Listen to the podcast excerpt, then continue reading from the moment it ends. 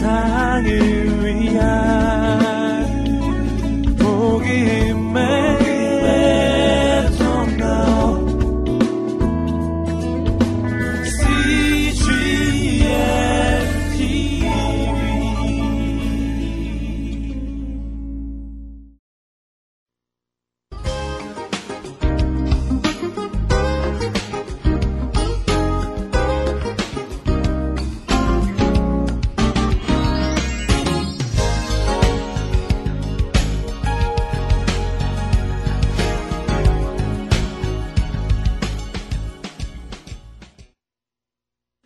저는 이번 감- 그 세미나를 보면서 그 굉장히 마음에 설렘이 있었습니다.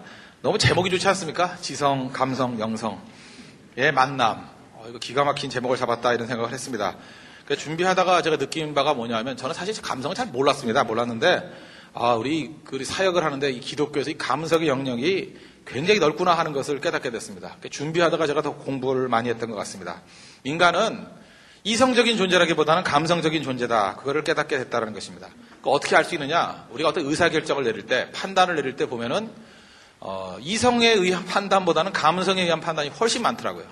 예를 들어서 우리가 물건을 살 때 한번 보십시오. 물건을 살 때 이성 가지고 산다고 생각하십니까?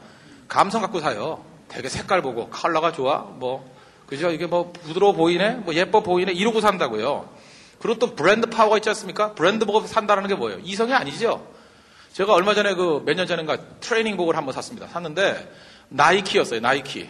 15만 원. 근데 그 바로 옆에 나이스가 있었어요. 15,000원. 제가 뭘 샀겠어요? 나이키 샀죠. 나이키. 그게 가격이 10배인데 10배의 가치가 있겠어요? 아니잖아요. 근데 제가 왜 나이키를 샀죠? 아, 제가 체면에 무슨 나이스를 어떻게 입고 다닙니까? 애들한테 짝퉁이라는 소리 들으려고요. 그죠? 프로스펙스가 15만 원이더라고요. 근데 그 옆에 프로스포츠 만 원이에요. 뭘 샀겠어요? 프로스펙스 사죠. 프로스포츠를 누가 사고 입고 다녀요. 그죠? 그 욕이나 먹고 다니지. 그래서 그런 의사결정을 내린다는 게 뭡니까? 인간은 감성적인 존재라는 거예요. 그죠? 브랜드 파워를 인식하고 있고, 그 다음에 뭐 색깔, 컬러 같은 게 굉장히 중요한 거 아닙니까? 요즘에는 뭐, 그 하이테크 시대는 지났고 high touch 시대라 그러잖아요. 그러니까 사람이 느끼는 감정, feeling이 굉장히 중요하다. 그런 것들을 우리가 말하고 있지 않습니까? 그, 저는 자전거를 많이 탑니다. 이제 자전거를 타다 보니까, 그 자전거를 진짜 잘 타는 사람의 특징이 있어요. 그 옷을 갖다가 저지라 그럽니다. 저지. 예, 저지라 그러는데 그 자전거 자전거복 있죠. 이렇게 요란한 거. 예, 그걸 입고 다니는데 그걸 입는 이유가 뭐냐 하면 땀 배출이 굉장히 쉽고요. 그 다음에 바람, 저항 다 막아주고 그래요. 그래서 저지를 반드시 입어야 됩니다. 입어야 되는데 겨울철 저지 같은 거는 이제 얇으면 얇으면서도 윈드 스토퍼 기능이 있기 때문에 굉장히 좋아요. 따뜻해요. 우리는 뭐 날씬하게 입고 다니니까 저 추워서 어떻게 다니냐 그러는데 속에서 막 열이 나요. 옷이 재질이 좋기 때문에 그래요. 근데 자전거 별로 안 타는 사람은요, 브랜드를 따져요. 뭐, 노스 페이스, 뭐 이런 거 하면은 되게 좋아 보이잖아요. 근데 그 기능도 안 좋은 거. 근데 진짜 자전거를 많이 타는 사람은 그런 거 안 봐요. 안 보고 이게 방풍이 되는지, 방수가 되는지, 투습이 되는지, 뭐 이런 거 보고 의사결정을 내린다고요. 근데 그런 사람은 소수입니다. 대부분은 보면은 색깔 보고 골라요. 브랜드 보고 고른다고. 그러면 제가 느낀 게 그거예요. 야, 인간은 지극히 감성적인 존재구나. 그러니까 이게 장사할 때 먹히는 거죠. 이성적인 존재라 그러면 절대 그렇게 장사가 될 리는 없을 거라고요. 우리 교회 젊은이들이 많습니다. 젊은이들이 많다 보니까 이제 결혼 많이 하지 않습니까? 결혼이라는 게 결혼, 우리 인생에서 얼마나 중요한 일입니까? 근데 결혼하는 것도 보면은 감성에 의해서 결혼할 때가 많아요. 그냥 대충 보고 결혼해요. 뭐 괜찮아 보인대. 뭐 이러고 결혼해. 분석도 안 하고. 이게 얼마나 중요한 일이에요? 그러니까 대충 막 서둘러서 막 결혼해요. 뭐 예뻐 보인다. 뭐 괜찮아 보인다. 그리고 결혼하고 난 다음에 와가지고 물어봐요. 뭐 이런 사람인데 괜찮아요? 이미 다 끝났는데. 그 청년들 많이 있다 보니까 뭐 그런 경우 있지 않습니까? 어떤 형제가 어떤 자매를 한 2년인가를 목숨 걸고 따라다녔어요. 정말 좋아했습니다. 근데 그 자매는 별로 마음에 안 드는 것 같아요. 뭐열번 찍고 안 넘어가는 나무 없다 그러면서 열심히 따라다니더라고요. 근데 결국은 그 자매가 딴 남자하고 결혼하게 됐어요. 결정을. 그럼 그 2년 동안 따라다닌 형제가 좌절하더니만 딱 두 달 있다가 저를 찾아오대요. 우리 교회는 다른 자매 데리고 와서. 결혼하겠대요. 2주 있다가. 그러니까 그 자매 결혼식보다 먼저 하려는 거예요. 2주. 2주 만에 결혼한대요. 그래서 제가 주례를 할까 말까 하다가 막 말렸는데 뭐 워낙 완강하게 그래가지고 그래서 결혼 주례 했습니다. 그때 제가 느꼈던 게 뭐냐면 야 결혼도 홧김에 하는구나. 홧김에. 이런 결혼 잘 살았을 것 같아요. 잘 못 살았을 것 같아요. 잘 살죠. 잘 살죠. 못 살게 바래요. 이상하게 잘 살더라고. 근데 그러나 참 그 위험한 결정이었다 그런 생각을 합니다. 저는 그 이런 이 우리 한국인의 속성 가운데 특별히 홧김에 이런 게 그 옛날 그 가수 중에 김세레나의 그 세레나의 갑돌이와 갑순이. 근데 요즘 젊은이들이 이 노래 모르더라고요. 그 진짜 몰라요, 젊은이들은. 갑돌이와 갑순이 그러면 아는 사람이 있고 모르는 사람이 있고 그래요. 그 1절이 내용 아시죠? 갑돌이와 갑순이는 한 마을에 살았더래요. 한 불러드릴까요? 예, 네. 오후에 소화가 안 될 것 같으니까 그냥 말씀만 드릴게요. 둘이는 서로 서로 사랑을 했더래요. 그거 다 아시죠? 2절. 그러다가 뭐 더 얘기 안 할게요. 갑순이가 시집 갔어요. 3절이 제 속을 뒤집어 놓는 거예요. 3절. 제가 자세히 한번 읽어 드릴게요. 3절. 이게 도대체 난 이런, 이런 불행이 다 있나 생각해요. 갑돌이도 화가 나서 장가를 갔더래요. 이 홧김에 장가 갔다는 거예요. 장가 간 날 첫날 밤에 달 보고 울었더래요. 갑돌이 마음은 갑순이 뿐이래요. 겉으로는 음음음음음 하다가 고까지 껏 했더래요. 이거예요. 아, 저기 3절을 들어보면서, 이야, 세상에 이런, 이런 불행이 다 있나? 도대체 갑돌이 부인은 뭡니까? 그죠? 갑자기 첫날 밤에 남자가 밖에 나가더니만 달 보고 짓고 있는 거예요. 와, 갑순아, 그러고. 완전 희생양이죠. 저는 이 갑돌이와 갑순이 이 노래 하나를 통해서도 알 수 있는 게 뭐냐? 인간은 감성적인 존재라는 거예요. 그죠? 이게 지금도 많은 사람이 인구에 해당되는 이유가 무엇입니까? 이게 마음을 와닿는다는 거 아니에요? 이게 노래가 와닿는다는 거예요. 그 얘기는 뭐예요? 감성입니다, 감성. 사람들이 이런, 그죠? 말 못할, 그죠? 말 표현하지 못할 그런 아픔들이 있다 그런 거죠. 대부분 이게 전도를 할 때 보면은 이게 뭐 논리적으로 탁월한 사람들은 전도 잘 못합니다. 우리가 많은 순간에 그 전도가 논리로 된다고 생각하는 사람이 있어요. 그 김명혁 교수라고 그 창조과학회 탁월한 강의를 하니 코스타 때도 강의를 많이 하시는 그런 분이 계십니다. 왜 창조인가? 아주 유명한 강의를 하셨습니다. 그러니까 창조론을 믿어야 된다는 거예요. 창조의 증거, 창조를 믿어야 된다. 그걸 갖다가 그냥 윽박 지르는 설교가 아니라 명쾌한 강의를 하셨어요. 명쾌한 논증을 해가면서.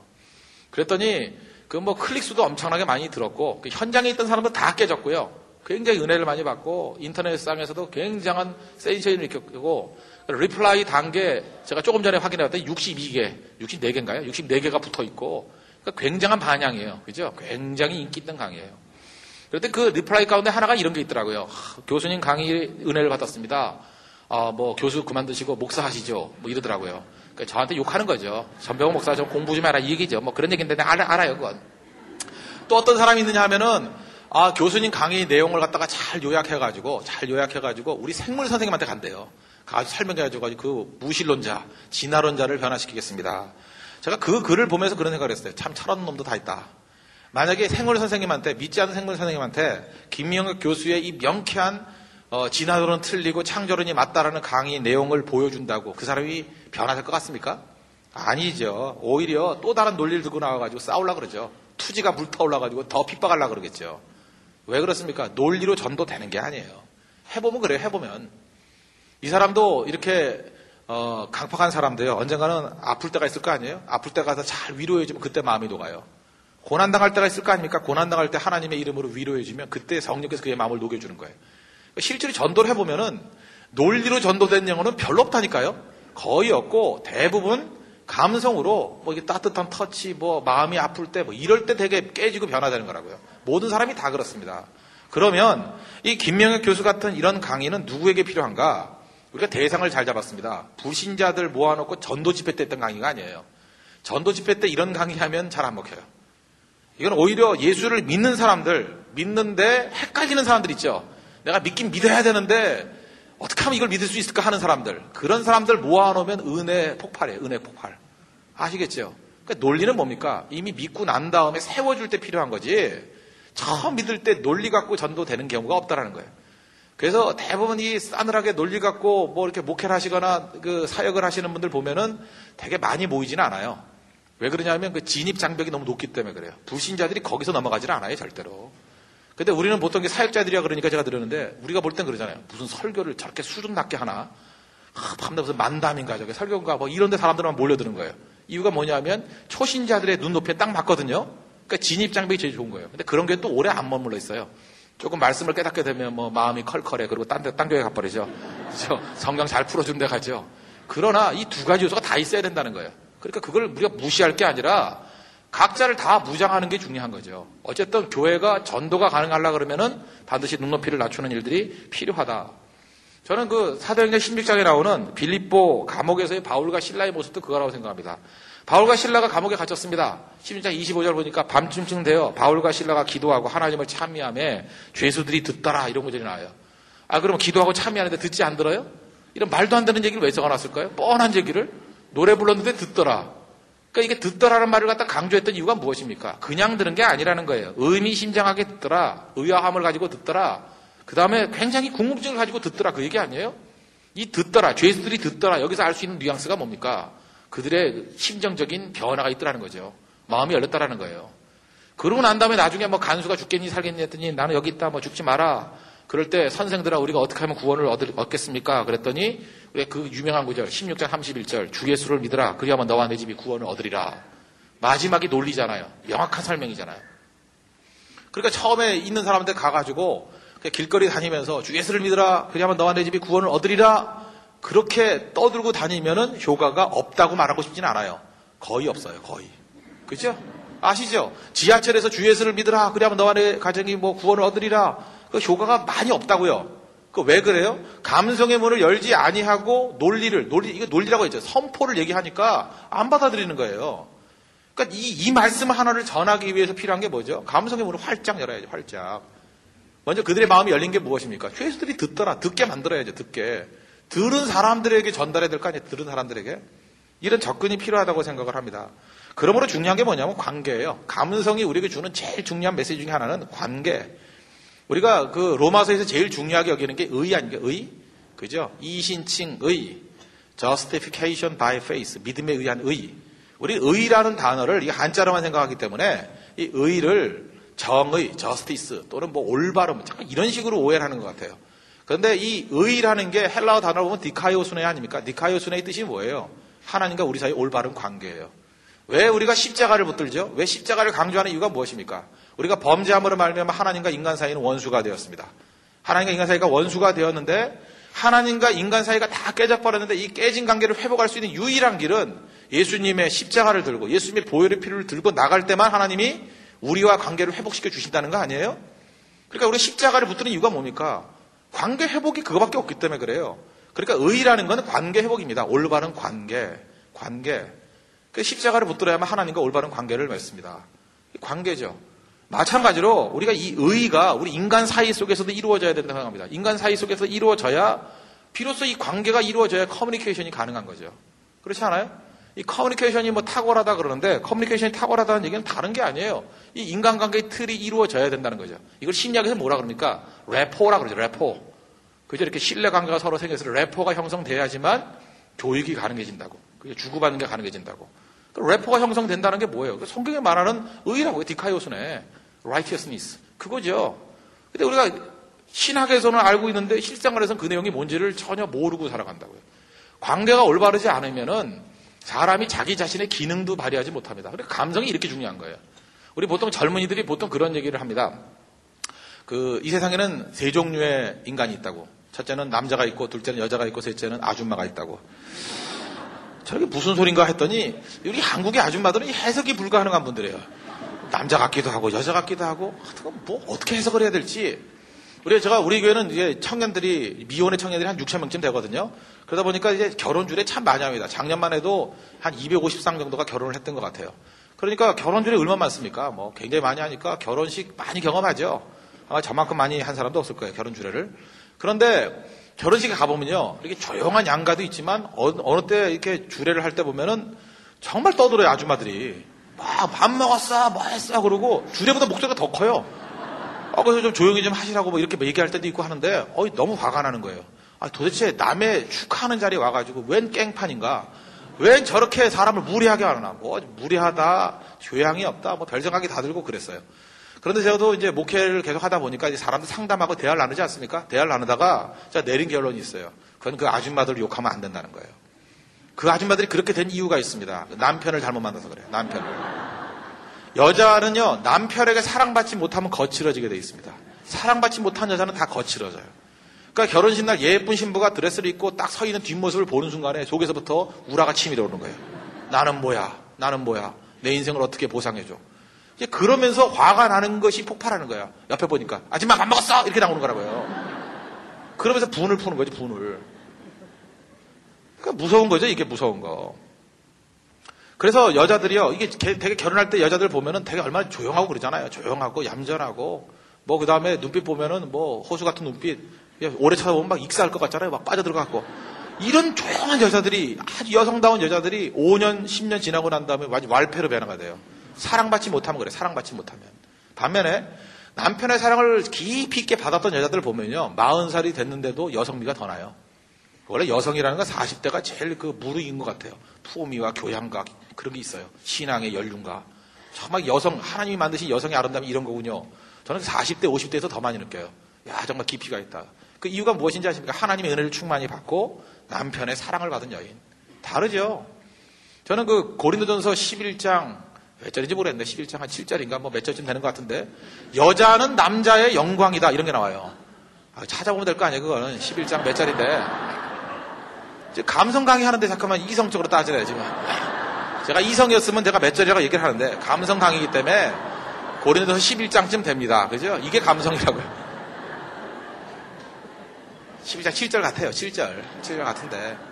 잠깐 이성이 작동하게 만들지 말고 지금 감성에 젖어가지고 강의를 하니까 저를 괴롭히지 않았으면 좋겠습니다. 여자는 남자의 영광이니라. 나 해석이 안 됐어요. 도대체 여자가 남자의 영광이다. 이걸 뭘 어떻게 해석을 해야 될 것인가? 그러니까 21세기 용어로 따진다 그러면 이렇게 이해하면 될 것 같아요. 여자를 보면은 남자를 안다. 그거예요. 여자를 보면 남자를 안다. 그러니까 남자들끼리 모여 있으면 잘 구분 못 합니다. 양복 입고 저음약에 말없이 앉아 있으면 이 사람이 인격이 있는 사람인지 좋은 사람이 나쁜 사람인지 전혀 몰라요. 근데 부부 동반으로 데려오면은 알아요. 그 남자가 누군지. 그 남자의 속성을 숨길, 숨길, 숨길 수가 없어요. 제가 우리 한국의 어떤 그 대기업의 CEO하고 한번 같이 예배를 드린 적이 있는데 부부 동반으로 왔더라고요. 그래서 제가 나중에 물었죠. 아, 저는 남자들만 온 줄 알았더니 이게 웬일입니까? 그랬더니 그분이 그렇게 말씀하세요. 자기는 항상 중요 모임이 있을 때 가끔마다 부부 동반으로 오게 만난대요. 그러면 그 사람의 인격을 알 수 있대요. 이 사람이 숨어 있을 때, 남들 보이지 않을 때 어떤 행동을 하는지를 금방 파악할 수 있대요. 그 여자를 바라보면. 영자가, 여자가 그 얼굴에 이렇게 불행하고, 이렇게 막 눌려있고, 어두움이 있고, 이러면 자기는 이제 느껴진대요. 아, 그리고 이 남자는 이 앞에서 보이는 행동과 뒤에 보이는 행동이 다른 사람이다. 그래서 중요인을 맡기지 않은데요. 근데 거의 틀리지 않대요. 근데 여자가 조용한데 그렇게 행복해하고, 기뻐하고, 교양 있고 그러면은 그 사람은 믿을 만한 사람이라고. 기가 막히게 표현 아닙니까? 이 성경을 우리 일상생활의 삶 가운데 사용하는 방법이죠. 그죠? 여자는 남자의 영광이니라. 그러니까 여자는 사랑받아야 기능을 합니다. 기능을. 그게 뭐예요? 관계죠, 관계. 부간의 의가 이루어지면 기능을 해요. 그래서 이런 여자들은요, 화장을 해도 화장빨이 먹어요. 그거 아십니까? 비싼 향발 필요가 없어요. 식물 나라를 발라도 화장빨이 먹어요. 그러나 뭐 아닌 사람들 뭐 아무리 비싼 거 비싼 거 해봐야 뭐 외제 뭐, 뭐 불가리를 발라봐야 소용없어요 소용없어요. 뭐 후 같은 거 최고의 국내 화장품을 발라봐야 이 사람 누구야? 그러는 얘기밖에 안 하죠. 그죠? 화장품이 중요한 게 아니죠. 그러니까 여러분들이 잠깐만 얼굴에 화장 화장이 겉도는 이유가 뭔지 아십니까? 사랑받지 못해서 그래요 사랑하면은 그러니까 이 아내의 화장하는 모습을 바라보면서 자기 자신 영성을 들여볼 수 있죠 아, 화장빨이 잘 먹는다? 아, 내가 괜찮은 남자고. 이렇게 이해를 해야 된다는 거예요. 이건 굉장히 좀 중요하다고 생각을 합니다. 그러므로, 어, 우리의 사역 가운데 있어서 이 관계 형성이라는 것은 하나님과 우리 사이에 십자가의 의, 그죠? 디카이오스네가 있는 것과 마찬가지로 우리 모든 수평적인 관계에 있어도 의가 이루어져야 돼요. 의가 뭡니까? 올바른 관계. 그러니까 이 올바른 관계에 있어서 가장 중요한 요소가 뭐예요? 감성이죠. 그렇다고 그러면 이 감성의 영역이라는 것은 우리가 생각했던 것보다 훨씬 넓은 영역이라는 거예요. 굉장히 많은 영역. 그럼 세 가지 영역으로 제가 요약을 한번 해봤습니다. 도대체 이걸 어떻게 영향을 줄 수 있을까? 세 가지 단어로 정리를 한다 그러면 감성이 다루는 핵심. 첫째는 유머, 두 번째는 은혜, 세 번째는 야성. 이렇게 세 가지를 간단간단하게 한번 살펴보겠습니다. 첫 번째 유머인데요. 우리가 기쁨을 보여줘야 됩니다. 어, 제가 그 얼마 전에 우리 교회에서 그 예수님의 교육 방법에 대한 걸 한번 설교를 했었는데 예수님의 교육 방법이 뭐냐면 보여주시는 거였습니다. 그 부활의 주님이 이 땅에 40일 동안 계셨죠. 40일 동안 하신 일이 뭡니까? 보여준 거예요, 보여준 거. 예수님이 부활했다, 이게 중요한 거 아닙니까? 부활했다라는 기초 위에 사도행전이 시작되잖아요. 부활의 메시지 속에서. 예수님 부활했다. 예수님 부활했다는 거 설명하고 다니지 않았어요. 그냥 보여주고 다녔어요. 나 부활했잖아. 보여주면 되는 거 아니에요? 그래서 사도행전 1장 3절에도 보니까 해 받으신 후에 또한 저에게 확실한 많은 증거로 친히 사십을 나타내서 보여줬다는 거 아니에요? 40일 동안 저희에게 보이시며 예수님 교육 방법 보여주는 겁니다. 이렇게 다 보여주는 거. 뭐 그전에도 이렇게 세족식 하면서 섬기는 거 보여주고 보여주는 거죠. 그러니까 우리도 마찬가지입니다. 이 감성의 영역이라는 건 뭐냐면 이 말씀을 우리의 삶 가운데서 이렇게 보여주는 거예요. 그 대표적인 게 뭐예요? 성령의 임재의 가장 대표적인 특징이 기쁨 아닙니까? 기뻐하라고 밤낮 얘기하면 뭐예요? 내가 기뻐하는 걸 보여주면 되는 거지. 보여주는 게 제일 강력한 영향을 미칠 수 있다는 것입니다. 그러니까 기쁨, 이거 보여주는 거예요. 설명하는 게 아니고. 그러니까 이런 추상 개념이라 그러죠. 이 기독교의 본질이 말하는 추상 개념들은 설명하는 게 아니라 되게 보여주는 거죠. 비슷한 게 사랑 같은 거죠. 사랑. 사랑은 존재하지요, 분명히. 근데 사랑은 정의 내리기가 쉽지 않잖아요. 왜요? 관계이기 때문에. 하여튼 모든 관계는 설명이 안 되는 거예요. 왜냐 관계라는 것은 A하고 B와의 어떤 긴밀한 그런 dynamics가 있잖아요. 역동성이 있잖아요. 그래서 그 한마디로 설명할 수가 없다고요. 그래서 고린도전서 13장을 보면 사랑장이라고 얘기하는데 사랑장은 사랑이 뭐라고 이렇게 정의를 내리지 않고 사랑하는 사람들의 특징에 대해서 설명하고 있어요. 사랑의 특징이 무엇입니까? 그 4절 같은 데 보면은 사랑은 오래 참고 사랑은 온유하며 사랑은 투기하는 자가 되지 아니하며 사랑은 자랑하지 아니하며 교만하지 아니하며 이게 사랑의 정의예요? 정의 아니에요. 사랑은 정의를 내릴 수 없는데 사랑하는 사람들을 보니까 주로 오래 참더라는 거예요. 사랑하는 사람들을 보니까 주로 온유하더라는 거예요. 사랑하는 사람들을 보니까 자기 사랑이 별로 없더라는 거예요. 그 사랑은 이렇게 상태를 보여줌으로 말미암아 이게 사랑이야라고 추측하게 만드는 거죠. 왜 관계니까. 마찬가지로 우리 기독교의 메시지도 딱 부러지게 세상을 향해서 증거할 수가 없습니다. 왜요? 그들이 느끼지 못하는 거니까 보여줘야 돼요. 그래서 감성 목회는 특별히 불신자들을 전도하는 데서 굉장히 중요하다는 것입니다. 특별히 어, 믿음이 연약한 사람들에게 접근할 때 굉장히 중요하다는 것입니다. 우리가 인간은 보고 배운다는 것을 많이 놓치고 있습니다. 보고 배웁니다. 보고. 기독교 메시지 가운데 가장 중요한 게 저는 기쁨이라고 생각하는데 대사로니가전서 5장 16절 이하에 보니까 항상 기뻐하라 쉬지 말고 기도하라 범사에 감사하라 이는 그리스도 예수 안에서 너희를 향하신 하나님의 뜻이니라 저는 이거 믿습니다. 그래서 항상 기뻐하는 게 하나님의 뜻이라고 믿어요. 일단 사역자들이 기뻐해야죠. 제가 이렇게 많은 교회들 이렇게 다니지 않습니까? 다녀보면 그 요즘에 어떤 교회가 부흥하느냐 뭐 이렇게 얘기를 하는데 뭐 설교를 잘해야 부흥한다 뭐 그럴 수도 있겠죠. 뭐 인격이 탁월해야 부흥한다 그것도 맞을 수 있어요. 근데 저는 뭐 그런 분들은 잘 눈에 안 띄고 제 눈에 안 들어오는 거예요. 잘 노는 사람이 부흥하더라고요. 잘 노는 목회자가. 저는 요즘에 주로 거의 제 머릿속을 사로잡고 있는 게 자전거거든요. 맨날 자전거만 생각하고 그 주사역이 자전거고 이제 부업이 목회 같다 이런 느낌을 많이 받고 있는데 어, 저도 이러면 안 된다고 생각되는데 자꾸 그렇게 돼서 제가 죄송하고 그래요. 근데 자전거만 생각하고 그래요. 주로 하루, 하루 중에 하는 일이 주로 자전거 타고 새벽기도 잠깐 하고 자전거 오래 타고 막 이러거든요. 근데 제가 이제 특이한 게 뭐냐면 북경에 가면은 북경에서 제일 큰 어떤 교회가 있습니다. 북경에 제일 큰 교회가 있어요. 근데 거기 이제 박 선생님이라고 계시거든요. 거기서 이제 목사님 선생님이라고 부르니까. 근데 이 목사, 이 박 선생님과 저거 이제 절친한데 굉장히 자주 만나거든요. 만나는데 내가 이분 만나가지고 한 번도 목회 이야기 하는 걸 들어본 적이 없어요. 거기 2천 명 넘게 모이거든요. 2천, 뭐 3천 명씩 모인다 그러나 모르겠어요. 하여튼 뭐 자기 말로는 하여튼 뭐 그렇게 얘기하는데 꽤 많이 모여요. 굉장히 많이 모인다고. 그러니까 이게 외국에서 그렇게 모인다는 게 쉽지가 않잖아요. 그런데 그분은 한 번도 목회 이야기를 하는 걸 못 봤어요. 이분은 어디에 빠져 있냐? 축구에 빠져 있어요. 만나면 축구 얘기, 만나면 축구 얘기. 그분은 축구만을 생각하고, 축구만을 묵상하고, 축구만을 증거하며, 축구에서 기쁨을 느끼고, 축구에서 보람을 느껴요. 그런데 교회가 성장해요. 이유가 뭐냐? 그분은 주 안에서 기뻐하는 게 뭔지를 자기가 보여주고 있어요. 그러니까 우리 이제까지 그 사역자들 그러면 저도 어렸을 때 보면은 제가 섬겼던 목사님들 보면은 참 그 고난 많다 이런 느낌을 많이 받았어요. 하나 좋아하는 게 십자가를 내 가지고 주를 따라가리다 뭐 이런 거 좋아하고 그래서 저는 그 목회자들 참 존경을 했는데 저렇게 되고 싶지는 않다 그런 마음을 항상 갖고 있었거든요. 그죠? 하나님 감사합니다. 내가 저기를 안 가게 된 거 너무 감사합니다. 이런 생각을 했다고요. 근데 이분은 보니까 기뻐요. 이 사람 같이 되고 싶은 거예요. 제가 이제까지 자랐을 때 가장 부흥했던 적이 언제였을까 생각해요. 중학교 때 제일 부흥을 많이 했던 것 같아요. 그때 우리 담당 전도사님이 지금 총신대에 있는 김정우 교수님이에요. 김정우 교수님이 저 전도사님이었거든요.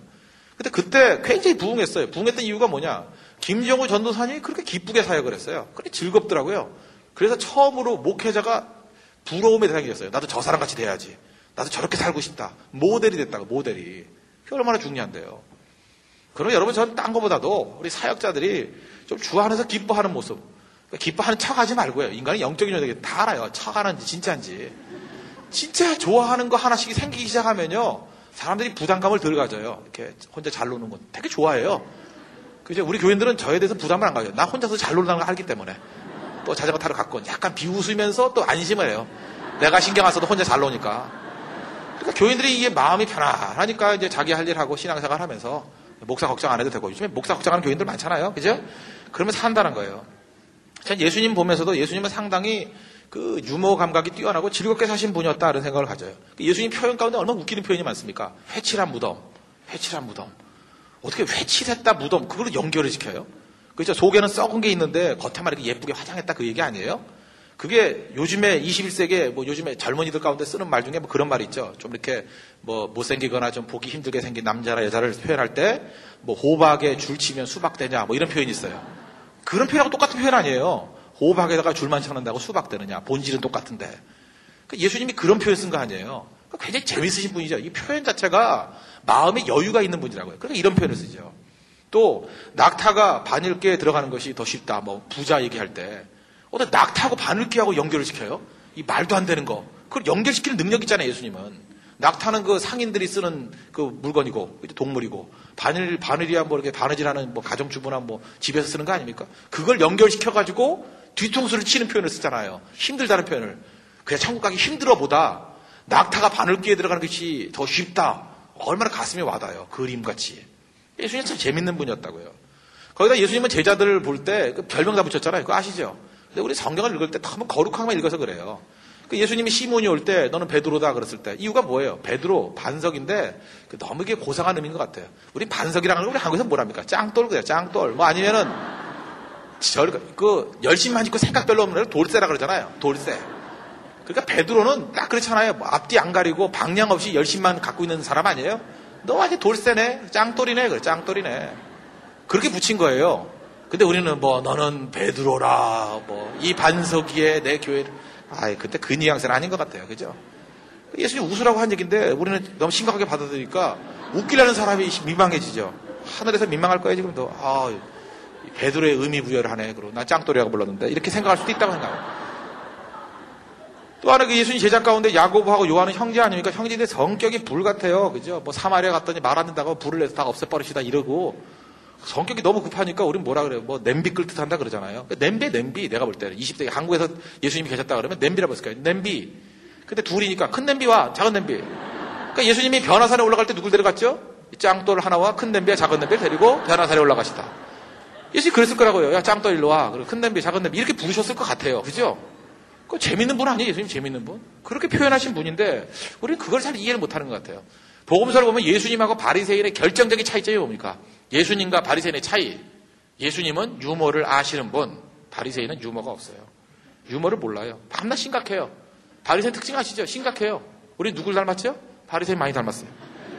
예수님은 즐겁게 안식일에 병 고 치는데 바리새인은 밤낮 요일 따져. 오늘 무슨 요일이야? 어 안식일이네. 발을 짱짱하면서 오늘 한 번 실수, 두 번 실수, 세 번 실수.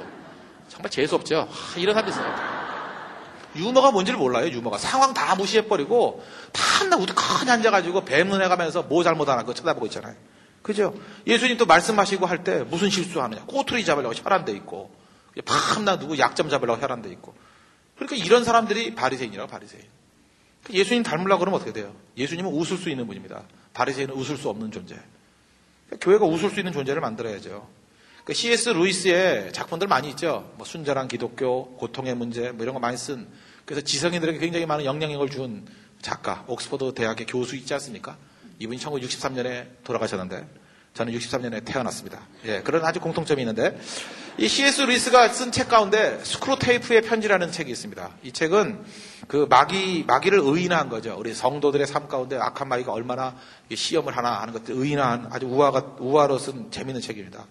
근데 거기서 마귀를 정의하기를 뭐라고 정의하느냐. 마귀는 유머를 이해하지 못하는 존재 이렇게 돼 있어요. 마귀는 유머를 이해하지 못하는 존재. 그러니까 마귀는 웃음이 없습니다. 마귀는 웃을 수 없는 존재예요. 그 지금 전부 다 이게 마귀화 돼 버리는 거죠. 밤낮 심각해가지고. 여러분 그 작년에 나왔나요? 재작년에 나왔나요? 그 멜 깁슨의 Passion of Christ라는 영화 있죠? 그 영화 보면서 전 제일 인상적인 게 뭐냐면 거기 마귀가 나온다고요. 예수님 십자가 지실 때 마귀가 군중 사이에서 후드티 입고 이렇게 왔다 갔다 하는 존재 있어요. 그 기억나요? 후드티 입고 이렇게 눈만 보이고. 와, 그 모습 보면서 멜 깁슨 천재라는 거였어요. 어떻게 마귀의 속성을 저렇게 잘 표현했나. 얼굴도 보이질 않아요. 이렇게 후드티 띠고 딱 옮기면서 눈빛만 보이는 거야. 이게 살피는 거. 냉정한 얼굴로 그냥 약점만 살피고 그 자리에 살펴보는 거. 교회 안에 보면 이렇게 이게 이런 그 마귀 같은 얼굴을 갖고 있는 사람 많아요. 후드티 입고 밤에 꾸꾸리고 앉아가지고 뭐 하나 이러고 구경하러 다니고. 그 지각할 때 그런 표들 있죠. 밤낮 와서 뭘 고개만 내밀고 난다. 지금 들어가도 되나 안 되나 이러고 눈치 보고 있고. 이런 사람 만들면 안 되겠죠. 그죠? 제가 이 설교 하고 나니까 이제 거의 이제 우리, 우리 교회에서 후드티가 다 사라져 버렸어요. 그럼 마귀는 왜 유머를 이해하지 못합니까? 교만해서 그래, 교만해서. 교만하면 웃지 않아요. 내가 그 정도 수준이지 않느냐? 내 수준은 달라 그런다는 거예요. 저도 이제 외부의 집회를 많이 나가지 않습니까? 나가다 보면 이제 교만한 사람들의 집회가 있습니다. 이제 교만하다고 표현하는 거는 이렇게 정의 내리면 됩니다.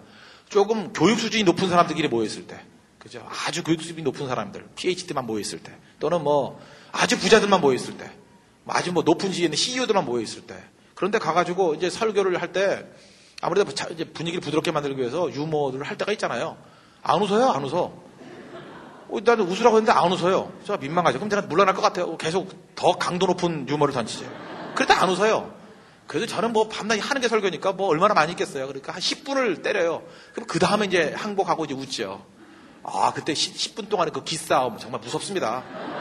한쪽을 웃길라 그러고 하나는 죽어도 웃으나 봐라 그러고 뭐 남자다리 꼬집으면서 안 웃고 있고 그래서 그 웃는 속도가 멀면 멀수록 교만한 사람들이에요. 유머를 몰라요. 안 웃으려 그래요. 웃으면 진다고 생각하니까.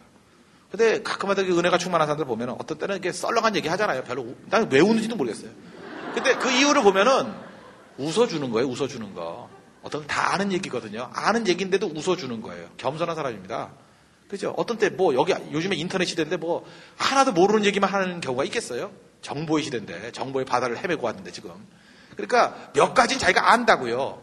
근데 교만한 사람은 그거 내가 아는 거야. 그 옆 사람 얘기해. 저거 나 아는 얘기인데. 그 다음 얘기해줄까? 이런 사람. 마귀 사초 같은 사람이에요. 마귀 사초 같은 사람. 그러나 어떤 사람은 다 알아요. 다 알고 있지만 한 번도 웃어줄 수 있는 거예요. 그죠? 그게 하나님의 영이 역사하는 사람이죠. 여유죠, 여유.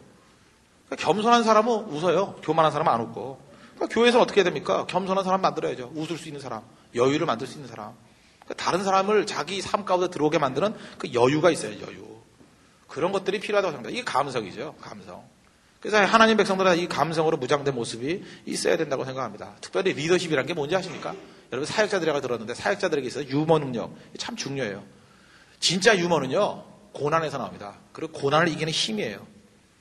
저는 이제까지 읽었던 책 가운데 가장 유머 감각이 뛰어난 책 그러면 탈모드를 들고 싶어요. 탈모드가 어떻게 쓰여진 거예요? 유태인들이 고난 당하면서 거기서 나온 이야기들 아닙니까? 거기에 유머가 있어요, 유머가. 그러니까 유머의 힘으로 이기는 거죠.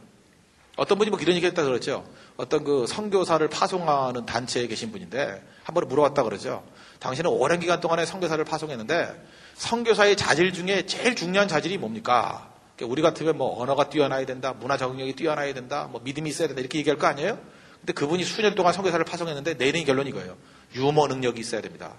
왜 그렇습니까? 라고 물었더니 유머 능력이 없이 그 험악한 선교지에서 어떻게 견딜 수 있습니까? 이렇게 말하더라는 거예요. 그죠? 닥쳐오는 많은 문제들이 있을 거 아니에요. 언어의 압박, 문화의 압박, 돌출 상황들, 매뉴얼로 해결할 수 없는 일들, 그 많은 스트레스를 어떻게 이길 수 있느냐? 유머 감각 아니면 못 이긴다는 거예요. 유머 능력이 있어야죠. 웃을 수 있는 사람은 오래 갑니다. 못 웃는 사람은 곧장 우울증에 빠져 쓰러져요. 그죠? 이렇게 여유가 필요하면 여유가. 여유 있는 사람이 롱런합니다. 그건 뭐 물어볼 것도 없죠. 우리가 미국의 대통령 가운데 가장 그 유머 감각이 뛰어난 대통령을 하나를 들라 그러면 로널드 레이건을 들수 있습니다. 레이건. 레이건 대통령이 한 번은 그 번쩍 저격을 당했죠. 가슴에 땅땅땅 맞고 쓰러졌습니다. 그 대통령이 총에 맞았으니까 뭐 미국 사람들 얼마나 놀랐겠습니까? 자기 지도자가 쓰러졌으니까 이거 국가 위난 사태다, 뭐 어려움이다, 동의할 수 있지 않겠습니까? 그런데 이게 병원으로 실려 가다가 레이건이 간호사한테 농담을 했대요. 아 예쁘게 생겼네. 나 일어나고 나랑 데이트를 한번 해. 근데 내 낸시가 내 부인 낸시가 옆에 있으니까 얘기하지 마. 그랬다라는 거예요. 보통 때 이런 얘기했으면 그 능글만 느끼한 아저씨가 그 추근덕거리는 거죠. 그런데 이게 여기서는 유머가 될 수 있었던 이유가 뭐예요? 워낙 위급한 상황인데 그런 농담을 던질 수 있다는 거. 그게 방송으로 다 전해졌잖아요. 그 농담을 들으면서 미국 국민들이 느낀 게 뭐예요? 대통령이 죽느냐 사느냐 막 위기 속에 있었는데 그 정도 농담을 던지는 거 보니까 아 죽음의 위기는 아니구나. 두려움에서 안도감으로 바뀌겠죠. 바뀌고 아 괜찮겠구나. 빨리 회복돼 가지고 이제 나라를 세워야 되겠구나. 살려야 되겠구나. 그런 느낌 받지 않겠습니까? 그러니까 여기서는 레이건이 던진 유머는 유머로 끝난 게 아니에요. 국민 메시지예요. 대국민 메시지라고. 나 건재하다예요. 나 문제없다. 이 유머 능력이죠. 유머는 당연히 단순한 농담이 아닙니다. 그 모든 사람들에게 주는 파급 효과라는 것은 엄청나다는 거예요. 지도자는 유머 능력이 있어야 됩니다. 그러니까 유머 감각을 가지시고 연구하시고 또 유머를 통해서 긴장했을 때 긴장을 풀어주고 두려움에서 벗어나게 만드는 능력. 이 감성 터치예요. 반드시 필요하다는 거예요.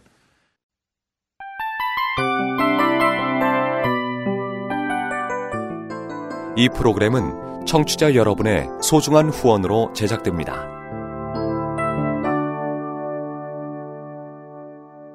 또 한 가지 우리 감성에서 다룰 수 있는 게 은혜입니다. 은혜. 저는 은혜는 그 열등감을 이기는 능력이라고 생각합니다. 열등감의 문제하고 은혜하고를 좀 연결시켰으면 좋겠습니다. 저는 성경을 보면서 이런 생각을 했어요. 나하고 제일 유사한 인물이 뭘까? 누굴까? 다윗. 다윗하고 저거 닮지가 않았어요. 그 미켈란젤로의 데이비스상을 보니까 다윗은 뭐 눈도 부리부리하고 머리숱도 많고 뭐 나하고는 뭐 비교할 수가 없어요. 그래서 그냥 다 생각도 안 했죠. 다윗 됐으면 얼마나 좋을까 그 정도 생각하고 모세 그러니까 모세는 저하고 성격이 달라요. 그 친구는 우울질인데 저는 아니고 아니고 바울도 아닌 것 같고 그죠? 바울도 아닌 것 같고 바울이야 뭐 저하고 상, 상대가 되겠습니까? 그러니까 성경을 쭉 보다 보니까 저하고 비슷한 친구 같은 사람이 누굴까? 여자예요 남자가 아니고 야곱의 부인 레아 레아가 나하고 비슷해 유하게 유, 비슷해 보이더라고요. 레아가 왜 나하고 유상하게 보이냐 하면은 첫째 제일 비슷한 게 뭐냐면 알력이 부족하니 이렇게 나와요. 시력이 나쁘다. 저도 눈이 상당히 나빠요. 시력이 나빠가지고 어 제가 지금 안경 도수가 굉장히 높아요. 높은데 저는 중학교 3년 동안 고등학교 3년 동안 칠판 글씨를 본 적이 없어요. 왜냐하면 시력이 나빠가지고 그 키가 제가 중학교 1학년 때 181cm였거든요. 그러니까 제가 지금 키가 똑같아요. 181cm. 저 굉장히 큰 키인데 사람들 저를 작은 사람으로 알고 있어요. 저 굉장히 키 큰데. 그러니까 중학교 1학년 때 제가 181cm니까 친구들은 제 어깨가 아니라 이 겨드랑이 밑에 내려와 있었어요.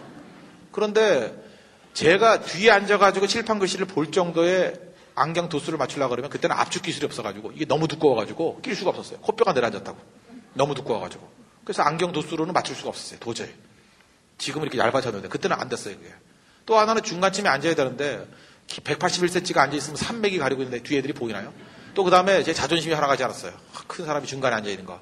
그 뒤에 앉아서 그냥 봤죠. 뒤에 앉아서 그냥 공부를 하는데 그러니까 대학생 같이 공부를 했습니다. 선생님 말씀하신 메모하고 메모하고 그리고 그냥 외워버리고 그 다음에 쉬는 시간에는 옆에 있는 친구 노트 빌려가지고 빠진 거 메모하고 그게 참 피곤했어요. 정말 피곤한 인생 살았어요. 죽고 싶었고 그래서 그때 장래 희망이 뭐냐면 순교자 맨날 이렇게 쓰고 그랬다고 사는 게 너무 힘들어가지고 이제 그러고 살았다고요.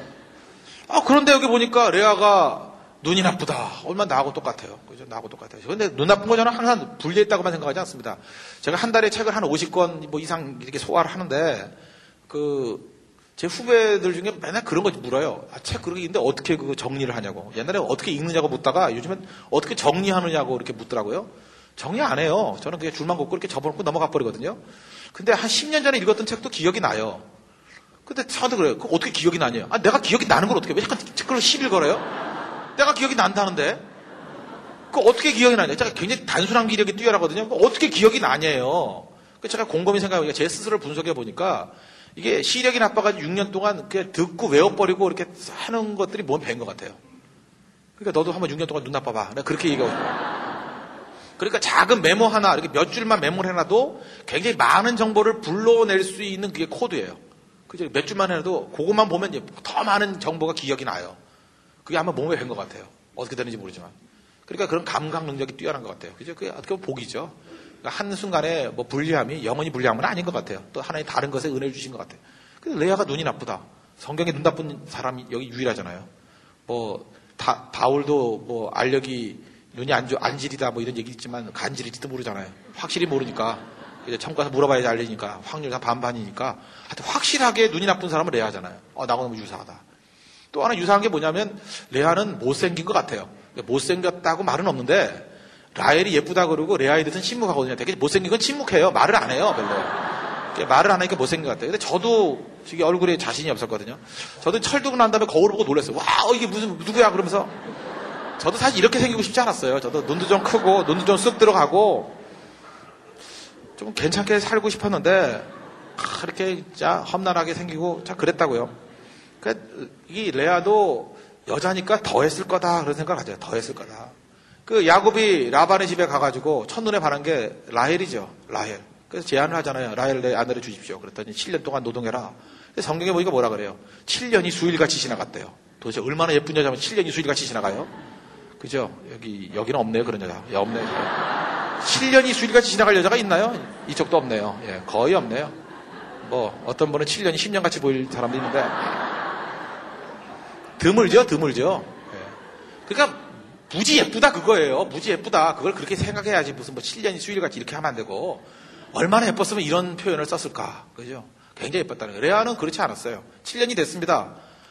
아버지가 딸을 부르네요. 라헬을 불러야 되는데 레아를 불러요. 레아를 불러놓고 앉아라. 너도 거울이 있지. 네 얼굴을 스스로 알 것이다.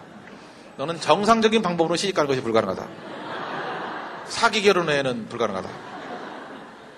너 야곱의 침실에 들어가라. 다 조건이다. 아침이 될 때까지 찍소리도 하면 안 된다. 그 얘기를 들을 때 레아의 마음에 무슨 마음이 있었겠어요? 죽고 싶지 않았겠어요? 그렇게 생각해요. 죽고 싶었다고 생각해요. 이게 내 뭐야, 여자가. 그 여자들이요, 여자들은 그 결혼식에 대한 꿈이 있습니다. 저는 그걸 알아요. 여- 결혼식에 대한 굉장한 꿈이 있어요. 경- 결혼식에 대한 굉장한 그 희망이 있어요. 그래서 우리 결혼식 때 보면은 그 여자들 드레스 입지 않습니까? 웨딩 드레스를 입는데, 사실 여러분들 결혼식 가서 웨딩 드레스 보는 사람이 있습니까? 누가 웨딩 드레스를 봐요? 웨딩 드레스에 관심 갖는 사람 봤어요? 없어요. 오늘 점심 뭐 주나 그런 거에 관심 갖지. 아무도 관심 안 가져요.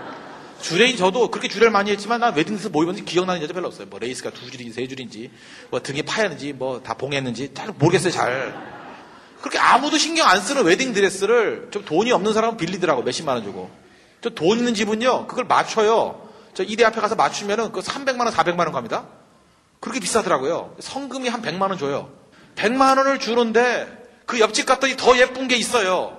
그러면 다시 맞추더라고. 100만 원을 포기하고. 제가 말리죠. 그럴 필요 없어. 아무도 안 봐. 100만 원도 아까운 거야. 막 이랬는데도 불구하고 또 맞춰요. 그 얘기, 제가 거기서는 뭐 비난하는 얘기가 아니에요. 여자들은 그만큼 결혼에 대한 환상이 있다는 거예요. 그날이 내, 나의 날이고, 환상의 날이고, 정말 중요한 날이다. 그런데 레아는 불쌍하지 않아요? 눈물 안 나요? 그럴 기회를 원천적으로 봉쇄당했어요. 그죠? 대신 들어가는 거예요, 대신. 저는 그, 그 아버지 얘기를 듣고도 마음이 찢었다고 생각하지만, 그 다음날 아침 한번 상상해 보셨어요? 여러분들은 밤낮 라헬만 생각하니까 그렇지. 레아 입장에 생각해 봤어요. 난 레아를 너무 많이 묵상했기 때문에, 제가 레아 심정은 아마 한국에서 저만큼 많은 묵상을 했던 목사가 없을 거예요. 한날 레아만 묵상했기 때문에, 레아는 나고, 나는 레아고. 네, 천국 가면 레아하고 같이 내가 기자회견 한번 하려고 그런다, 진짜. 아침이 돼가지고 야곱이 놀랬을 거 아니에요. 와, 이게 뭐야! 그러면서. 나가, 나가, 그러 베개 집어 던지고, 막 옆에 있는 뭐 물건 집어 던지고, 왜 얘기 안 했어? 그러고 말 안 했어? 그러고 펄펄 뛰고, 만약 그러다가 좀 이렇게 뭐 딱딱한 거 던져가지고 이게 맞아가지고 피가 났을 수도 있죠. 이렇게 긁혀가지고. 그 피를 닦으면서 울었겠죠. 아, 저는 진짜 제가 그런 것 같았어요. 하, 울었겠죠. 이게 뭔가 생긴 것도 어렵게 생겼고, 뭐 맞고, 그 정도면 죽고 싶겠죠. 그렇지 않아요? 죽고 싶겠죠. 저는 그 얼마 전에 뭐 우리나라에 있는 어떤 뭐 영화 배우 여자분이 하나 뭐 자살했다는 얘기를 들었어요. 아, 난 그걸 보고 난 놀랐어요. 아, 그렇게 예쁘게 생긴 여자가 왜 죽어요? 아, 이렇게 생긴 여자들도 꿋꿋하게 살아가는데. 그죠? 난 이제 이해 못해서 이래. 그왜 죽어요? 오히려 죽으려 그러면 레아 같은 여자가 죽음에 충동을 느꼈겠죠. 이게 사는 게 뭐야, 내가 이게. 인격이 뭐야, 이게.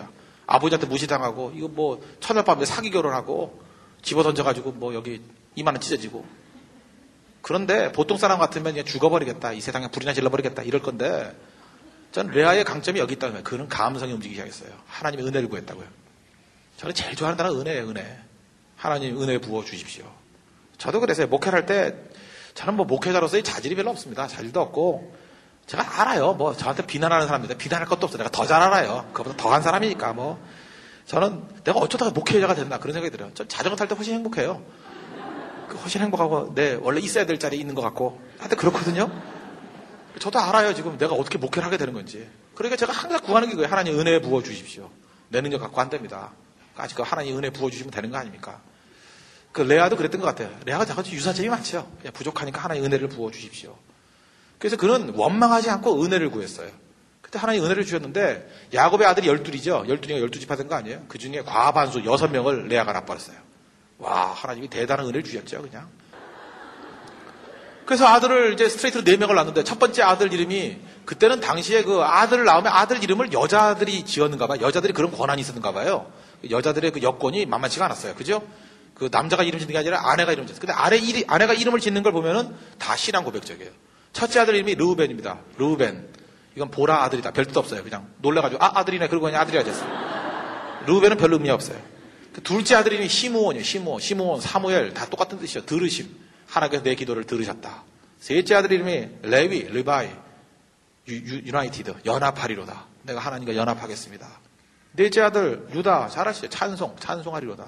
다 봐요. 다 고신한 고백적이잖아요. 하나님께서 내게 은혜를 주시고 나와 연합하시고 하나님께서 부어주시고 멋지잖아요. 아, 이게 레아였다 그래요. 그 이제 언니가 스트레이트로 아들 넷이나 나니까 이 동생이 이제 배가 아프네요. 그러면은 라헬이 보통 이 라헬이 이 정도 되면은 어떻게 해야 됩니까? 하나님께 기도해야 될 거 아니에요. 하나님 왜 언니는 애를 저렇게 줄줄 낳는데 왜 난 아를 아이를 못 낳습니까? 예쁜 게 죄입니까? 그러면 하나님이 그래 예쁜 건 죄 아니지. 그러면서 이렇게 태문을 열어줬을 거라고 생각해요. 근데 이 여자는 기도를 안 해요. 그래서 이 또 원칙이 또 나오죠. 얼굴 예쁜 여자 치고 기도 많이 하는 여자가 없다니까요. 기도 안 해, 기도 안 해. 기도 안 해요. 기도 안 하니까 어떤 일이 벌어져. 창세기 30장 1절을 보니까 이 사람이 그 야곱한테 가가지고 아들을 낳지 못함을 보고 형을 투기해서 뭐라 그러냐. 나로 자식을 낳게 하라. 그렇지 아니하면 내가 죽겠노라. 뭐 이런 여자가 다 있어요. 아들 낳게 하래요. 그냥 내 죽겠대요. 막 땡깡 부리고 바가지 긁고 막 난리예요. 그랬더니 야곱이 화가 나가지고 그대로 상태치 못하게 하시는 이는 하나님이시니 내가 하나님을 대신하겠느냐. 그러면서 화를 막 내버리잖아요. 화를 내버리잖아요. 하나님께서 이 여자 이거 인정 안 해요. 기도가 없어요, 기도가.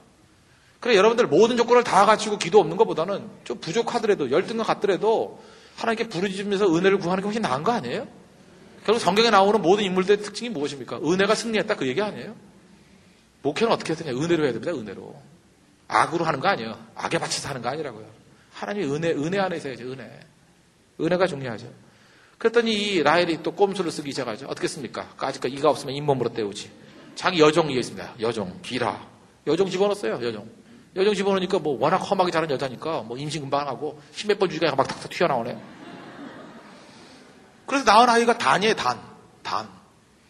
단이라는 이름의 뜻이 뭔지 알아요? 억울함을 부심. 아니, 아무리 그 종이 나온 애라 그래도 어떻게 애 이름을 이렇게 지어놨어요? 억울함을 부심. 애 이름 갖고 장난치는 거예요? 아, 이제 생각해보세요. 야, 억울함을 부심, 물 좀 갖고 와. 이제 억울함을 부심, 뭐, 문 좀 닫어. 그러니까 이 단은 이름 부를 때마다 상처를 입었을 거예요. 어, 나는 뭐야? 단이 뭐야, 단? 그러니까 저는 이 이름 짓는 걸 보면서 이 라헬의 인간성을 알아요. 아주 인간성 안 좋은 여자예요. 그죠? 이게 애 이름을 이렇게 짓는 게 어딨어요? 단이 뭐야, 단이. 어떤 사람 그런 얘기 듣죠. 뭐, 사사기에 보면 12지파 가운데 단지파가 없어져 버려요. 그랬더니 뭐 동방으로 와가지고 단군이 됐다 뭐 이런 얘기를 하는데, 하여튼 그런 쓸데없는 소리 믿지 마십시오, 그거. 절대로 믿으면 안 되는 거고. 그 다음에 또 났어요. 그게 납달리예요. 납달리의 뜻이 뭐냐? 경쟁함이에요. 그러니까 이 라헬의 mentality가 뭔지 아시겠죠? 언니 4명 났어, 나 둘 났어. 4대 2, 이제 경쟁 가능? 우리 식으로 얘기하면 맞짱 떠볼래? 이거예요. 그죠? 역전 가능? 둘만 더 나면 동점? 막 이랬다고요. 그랬더니 하나님 이걸 놔둘 것 같아요. 뭐? 역전 가능? 맞짱 떠볼래? 그러면서 하나님께서 레아의 태문을 여러 가지 스트레이트 둘을 쫙쫙 놨습니다. 잇사갈 났어요. 잇사갈. 복됨. 그러니까 하나님 복을 주셨다. 또 났어요. 스불론. 거한다. 하나님 앞에 거한다. 잘 봐요. 그 레아가 낳은 아이의 이름들은 전부 다 믿음의 고백이에요. 믿음의 고백. 하나님의 은혜의 고백. 하나님이 나를 붙들어 주셨다. 인도해 주셨다. 나중에 야곱이 죽고 난 다음에 합장을 했는데 어떤 여자하고 합장을 했을까요? 레아. 여기서 명확해지죠. 야곱의 진정한 부인은 누구였어요? 레아였더라. 레아는 모든 조건이 최악의 조건이었습니다. 최악의 조건에 놓였던 여자가 거기서 원망하고 좌절하지 않냐고 하나님의 은혜를 구해서 승리했던 종이에요. 그래서 우리 교회에 있는 모든 사람들 레아 같은 사람 되자고 얘기를 해요. 뭐 부족하지 않은 사람이 있습니까? 열등감 없는 사람이 어디 있습니까? 다 부족한 사람들이죠. 그 은혜 구하면 승리하더라고 은혜. 하나님 은혜 앞에. 그 은혜를 구한다는 게 뭐예요? 그 기도죠. 아, 은혜 구하는 게 기도 아니에요? 그래서 기도 없는 거는 게을러서 기도 안 하는 게 아니라 믿음이 없어 안 하는 거라니까요. 은혜 안 구하니까 그 믿음이 없는 거죠. 우리 은혜도 살잖아요. 은혜로 말미암아 구원을 얻었다가 아니에요. 은혜 주고야지 은혜. 우리 모든 사역 가운데 항상 은혜의 강물이 흘러 넘치길 바랍니다. 그래서 저는 우리 교회를 분석할 때에도 우리 교회는 목사나 우리 성도들이 하나님의 은혜에 얼만큼 매달려 있는가. 그게 우리 영적 상태예요. 하나님의 은혜를 날마다 구하면서 모든 사람이 하나님의 은혜라는 목표를 향해서 눈동자가 가 있다 그러면 그 교회는 되는 교회죠. 하나님의 은혜를 사모하고 하나님의 은혜를 추구하고 하나님의 은혜를 누리고 그죠? 항상 은혜를 찬미하고 은혜입니다. 은혜. 은혜가 올릴 산다는 거예요. 마지막 세 번째 한 가지만 더 살핀다 그러면은 그 감성에서 다루는 부분이 야성입니다. 야성. 그 믿음의 야성이 있어야 된다고 생각합니다. 야성. 저는 그 사역자들도 그렇고 교회도 그렇고 지금 야성을 다 잃어버린 것 같아요. 이 감성, 감성 중에 야성을 잃어버린 것 같아요. 야성. 너무 공부만 너무 많은 것 같아요. 공부만. 제가 공부를 안 해서 그런가요? 공부를 너무 많이 해가지고 교회가 안 되는 것 같아요. 젊은이들도 안 되는 것 같고. 그 제가 이제 소속된 교단 얘기를 하나 들을게요. 우리 교단에 한번 신문을 봤어요. 신문에 보니까 어, 사역자 모집 광고예요. 요즘에 그 부목사님들 이렇게 뽑잖아요. 사역자 모집 광고. 하도 재밌어가지고 제가 스크랩 해놨어요. 봤더니 조건이 한 몇 가지가 있더라고요. 첫째, 일종 보통 운전 면허 갖고 있을 거예요. 그 무슨 얘기예요? 그 교회 승합차 운전시키겠다는 거죠. 저는 이종 면허를 갖고 있습니다. 왜냐하면 일종 면허를 일부러 안 떴어요. 왜냐 운전을 시킬까봐. 진짜 제가 전에 있던 교회에서 부부 부교육자를 할 때, 어, 뭐 급한 일이 있으니까 우리 담임 목사님 그러더라고요. 어, 전병 전사, 운전을 할수 있나? 예, 할 수 있습니다. 그러나 무면허도 괜찮습니까? 그때 하지 말래요. 그래서 저는 아직까지 한 번도 제 스스로 차 빼놓고 남의 차 이렇게 교회에서 운전한 적 없어요. 그러니까 쓸데없는 자격증을 갖고 있을 필요가 없는 것 같아요. 두 번째, 성가지휘 가능자. 그러니까 이게 성가지휘까지 시키겠다는 거죠. 셋째, 찬양 리더 유경, 유경험자. 네 번째가 뭐냐면 컴퓨터, 가로치고, PowerPoint, Excel, 홈페이지 관리 가능자. 이 사역자를 뽑는 거니까 webmaster를 뽑는 겁니까? 이런 걸 뽑아요, 이런 걸. 그 다음에 영화배우 가능자, 그래서 뭐 단기 성교 인솔을 가능해야 되고, 출판, 전문 뭐 강의, 유경험자, 이렇게 주루로 있어요. 이 조건을 다 갖춘 전도사나 목사가 있을까요, 없을까요? 있어요, 안타깝게도. 없어야 되는데. 있다니까요. 이 조건을 갖춘 사람이 있어요. 그러니까 우리 미치는 거죠, 진짜. 그러니까 요즘에 전도사님들 보면 무지 바빠요. 왜 바쁘냐면 이것 짤, 딸라고, 이 자격증 딸라고. 그래서 무슨 세, 세미나 있다 그러면 다 와요. 뭐 요즘에 G12니 뭐, 뭐, 또 지금 뭐 있어요. 어, 얼마 전에 뭐 전도 폭발이니. 이름도 모르겠어요. 뭐 셀이니 뭐. 다 똑같은 건데, 이름만 바꿔놓은 건데, 그걸 모르고, 여기 가서 듣고, 저기 가서 듣고, 그래서 점점, 점점 바보 돼가는 거예요, 바보들. 바보들 돼가는 거예요. 이걸 갖춘다고 돼요? 제가 신학교 다닐 때는요, 이런 거 하나도 없었어요, 하나도. 뭐 있어도 가지도 않지만, 하나도 없었어요. 그때는 주로 뭐 했냐면, 신학 대학원 가고, 그 다음에 집에서 쉬고, 그거예요. 제가 결혼을 하고 난 다음에 1년째 되고 난 다음에 임신을 해가지고 제가 이제 은행 다니다가 은행 퇴직을 했어요. 그래서 1년 지나고 난 다음에 이제 임신 중에 어 이제 집에서만 놀게 됐어요. 방학 되니까 같이 부부가 같이 지내게 됐어요. 그러니까 저는 굉장히 가정적인 남편이기 때문에 아침도 집에서 먹고 점심도 집에서 먹고 저녁도 집에서 먹고 그게 한 한두 달 이렇게 하니까 제 처가 신혼인데도 거기서 이 여자가 뭐라 그러냐면은 아니 무슨 남자가 새끼를 집에서 먹어 그래요. 좀 나가래요 나보다 나가래. 귀찮아 죽겠대요. 그 말을 안 했어요. 그러나 그, 그 얼굴에 그게 더 강했어요. 무슨 남자가 집에서 새끼를 먹어? 그래서 제가 노숙자 심정을 알아요. 갈 곳 없는. 그래서 아침을 먹고 갈라 그러는데 갈 데가 없는 거예요, 진짜. 갈 데가 한 군데도. 어딜 가요, 어딜? 할 수 없이 제가 영락기도원을 갔죠. 영락기도원. 그, 저기 있잖아요. 그 도봉산인데, 거기. 북한산인데. 영락기도원을 갔죠. 그게 거기가 좋더라고요, 영락기도원. 영락기도원 가가지고 아침에, 아침 먹고 영락기도원 올라가가지고 그때부터 이제 아는 사람 모아가지고 족구를 했어요. 족구. 아, 제가 족구 참 잘합니다, 족구. 굉장히 잘했어요. 하, 진짜 이런 세계도 있구나 하고 또 족구 열심히 하고. 전뭘 했든 빠지는 것 같아요. 굉장히, 굉장히 열심히 했어요. 거기 점심에 요즘에도 그런지 모르지만 이렇게 베레모 쓰신 분이 그 뭐 기도 담당하신 분이었는데 이북에서 피난 오신 분이에요. 굉장히 국을 맛있게 끓였어요. 국밥이 그때 뭐 1,500원 받았는데 하여튼 5,000원짜리 이상 맛있었어요. 아, 그거 한 그릇 먹고 그 다음에 이제 오후 게임 뛰고 막 이렇게 뛰었어요. 오후 게임 뛰고. 그리고 집에 돌아오니까 뭐 하루가 금방 가고 의욕에 차고 운동 많이 했겠다. 뭐 집에 저녁 먹고 어, 너무 재밌다. 그 다음 날도 또 가가지고 또 족구하고 점심 먹고 또 오후 게임 뛰고 이렇게 돌아오고 한 2주를 이렇게 하니까 어, 기도원에 활력이 넘치고 막 사람들 모여들고 하는데 거기 기도원 부원장님 되시는 분이 저를 부르더라고요. 어, 그 전도사입니까? 전도사랍니다. 오라 그러지만 어, 전도사님 때문에 기도원 분위기가 흐려지고 있대요. 여기는 기도하는 곳이지 체육관이 아닙니다. 저한테 그딱 한마디 하더라고요. 어, 그다음부터 이제 눈치를 주기 시작하는데 족구를 못하게 해요. 이제 족구를 못하게 하고 뭐 금 거 놓은 데다가 뭐 딴 물건 갖다 놓고 막 이래가지고 아, 이제 여기도 이제 예수님도 인자도 머리 둘 곳이 없었지만 나도 진짜 갈 곳이 없구나. 그래서 이렇게 조그만 뭐 방 같은 데 있지 않습니까? 이렇게 산에. 거기 가가지고 이제 뭐 성경 읽었죠. 뭐 기도, 기도는 잘 안 나고 성경 읽었죠. 성경 읽었는데 성경이 들어, 들어, 들어오나요? 또 피곤하니까 또 자고. 근데 잠자리가 불편하니 잠이 와요. 일어나고 또 성경 읽다가 기도하다가. 근데 기도가 나오진 않고 울었어요, 많이. 억울해서. 아직 그 다니던 증권회사나 계속 다닐 걸 괜히 이래가지고 내가 이게 목걸이냐. 집에서 쫓겨나고, 기도원에서 쫓겨나고. 이게 뭐냐? 그러니까 중략, 중략을 하면 그러다가 제가 거기서 불 받았어요. 진짜 불 받았어요. 거기서 그러다가 기도하다가 성경 읽다 기도하다 성경 읽다가 그냥 기도의 문이 터지기 시작하는데 그때 이제 하나님의 은혜가 뭔지 알겠더라고요. 진짜 불 받았어요, 그때. 불 받았다 표현이 제일 맞겠죠. 그 다음에 내려와서 설교를 하는데 설교가 들리는 것 같죠. 들린다 그런 거 있죠. 설교가 먹혀요. 그때 제가 초등학교 4학년, 5학년, 6학년 애들 가르쳤었는데 아이들이 그 떠들던 애들이 조용하게 듣고 변화가 막 되더라고요. 와, 이게 하나님의 능력이구나. 이 설교의 능력이구나. 그때 제가 진짜 기도를 많이 했던 것 같아요. 기도를 엄청나게 했던 것 같아요. 그때 우리 갑자기 우리 믿음의 조상들 가운데 했던 그런 얘기가 생각나더라고요. 소나무 뿌리가 뽑힐 때까지. 그죠? 그래서 제가 소나무 뿌리 하나 잡고 몇 달 기도했죠. 근데 그 거짓말이에요. 절대 안 뽑혀요. 내가 해봤어요. 소나무 뿌리 뿌리는 뽑히는 게 아니에요. 뽑히는 게 아니에요. 그래서 저는 고민을 했죠. 아, 이 신실한 분들이 왜 이런 거짓말을 했을까? 이 거짓말이 아니라 제가 볼 때 이런, 이렇게 해석하는 게 맞는 것 같아요. 우리 여자분들이 조선시대 같은 데 보면 애 낳을 때 이게 천장에서 기저귀 같은 거 하나 내려오잖아요, 줄. 그거 붙잡고 힘을 다 주잖아요. 남아있는 없이 모든 힘을 다 쏟아 부으면서 힘을 주잖아요. 그럴 때 응아하고 애가 나오는 거 아니에요? 그 힘이에요, 그 힘. 그래서 우리 한국교회가 부흥했던 이유가 애 낳는 힘으로 기도하고 헌신했던 여성들의 힘이에요. 남자들은 그런 경험이 없잖아요. 그 여자들이 경험했던 그 경험을 소나무 뿌리 잡고 하는 거예요. 자꾸 힘을 주는 거예요. 무슨 얘기입니까? 하나님 외에는 답이 없습니다. 대안이 없습니다. 하나님 살려주십시오. 이 야성의 기도죠, 야성의 기도. 이게 우리를 살린 거예요, 이게. 우리 이런 거를 길러야지, 이런 거를. 우리 삼일교회 지금 그 초창기에 있었던 멤버들 가운데 지금 그 사람들이 다 지금 부교육자가 됐습니다. 우리 교회에 있는 부목사들은 다 100%제 제자 출신들이에요. 제가 가르쳤던 학생들이에요. 그러니까 그때는 11년 전인데 그때 그런 기억이 나요. 겨울철에 추울 때 뭐 기도원에 올라가면요. 영하 15도, 체감온도 영하 20도 될 때 비닐 하나 줬어요.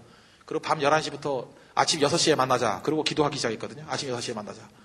그리고 한참 데리고 올라갔어요. 비닐 하나 뒤집어 쓰고 기도를 하면은 나중에 한 시간 정도 지나면 비닐이 그 습기가 다 차는 거 알죠? 막 뜨거워져가지고 온몸 막 열이 나요. 그럼 사방 5m에 있는 눈이 다 녹아요. 실제로 녹지 않습니다. 과장이고.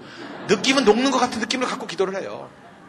그러면 뭐 한 2시간, 3시간 지나면 뭐 주변이 다 열기로 대단해지고, 그 다음에 저녁 6시까지, 아침 6시까지 진짜 기도했어요. 그런 야성이 있었다고요. 물론 앉아있던 그 자리만 녹더라고요. 근데 그런 힘을 가지고 뛰니까 무서울 게 없죠. 그 사람들이 지금 한 천명 정도치를 맡고 있는 진장들이거든요. 무섭죠, 뭐. 어떤 싸움도 다 이겨, 이겨낼 수 있는 거죠. 그게 중요하다고 생각합니다. 그 힘, 그 싸움. 이게 한국교회를 살렸고, 저는 우리 젊은이들에게 그 야성을 전달해주고 싶습니다. 우리 한국 사람들 무서운 표현들 많이 있죠. 여러분 요즘에 그 노래들 뭐 이렇게 그 두란노라 이런 데서 뭐 번역된 노래들 보면은 주로 그 부드러워요. 하나님 앞에 뭐 예를 들어 두 손 들고 찬양합니다. 뭐 옛날 노래 그런 거 있죠. 뭐 요 정도예요. 아니면은 뭐 주께와 엎드려 경배드립니다. 뭐 이런 거잖아요 주로. 그러니까 이 서양 사람들의 개념에는 하나님 그러면 저 멀리 계신 분, 감히 범접 못할 분 이렇게 생각을 했다. 근데 우리 한국의 우리 믿음의 선배들은 주로 뭐라고 했어요? 기도할 때 하나님의 보좌를 움직이는 기도 뭐 이런다고요. 겁도 없어요. 하나님 앞에 그냥 다가가가지고 그냥 하나님 뭐 이런 것도 아니고 보좌를 흔든대요 그냥. 말 안 들으면 그냥 흔들어서 어지럽게 만든다고 그냥. 말 들어줄래 안 들어줄래요? 와, 이 겁 없는 표현. 그죠? 이게 한국의 야성입니다. 야성. 그걸 다 잃어버렸어요.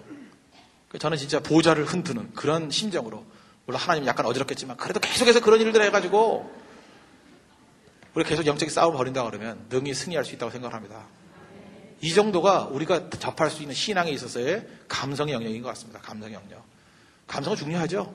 우리 인간들은 감성 때문에 움직이는 존재다. 그렇게 말할 수 정도로 감성이 강력한 영향을 미친다는 것입니다. 그리고 감성의 중요 영역, 우리 사역을 할 때 중요한 영역, 중요한 거, 기쁨을 전달하는 유머의 능력과 유머 활용할 줄 알고 초월의 능력의 유머는 초월의 능력. 피터버거가 그런 얘기 있죠. 유머는 초월 능력이 있다. 초월의 능력. 또 하나가 은혜. 그죠? 은혜라는 건 뭡니까? 감성이 중요한 영역이에요. 하나님 만날 때 감성으로 만나는 거예요. 그리고 야성. 그죠? 이런 거친 야성이 우리의 삶 가운데 다시금 불붙기 시작한다 그러면 우리 하나님의 영광을 맛보는 날 멀지 않다고 생각합니다. 기도하겠습니다.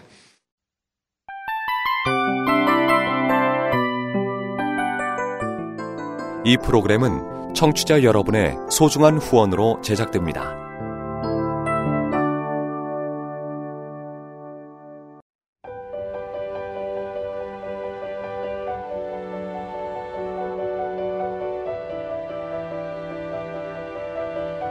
세상에는 수많은 교회들이 있지만 더 깊이 있는 말씀 강해를 찾기 위해 크기로만 교회를 선정하지 않습니다.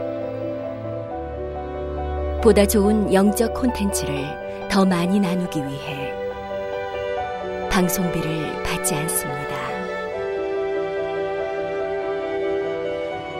1년 365일 복음만 전하고 싶어서 우리는 광고를 하지 않습니다.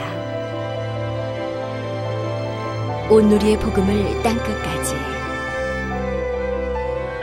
CGN TV와 함께 땅끝 성교사가 되주세요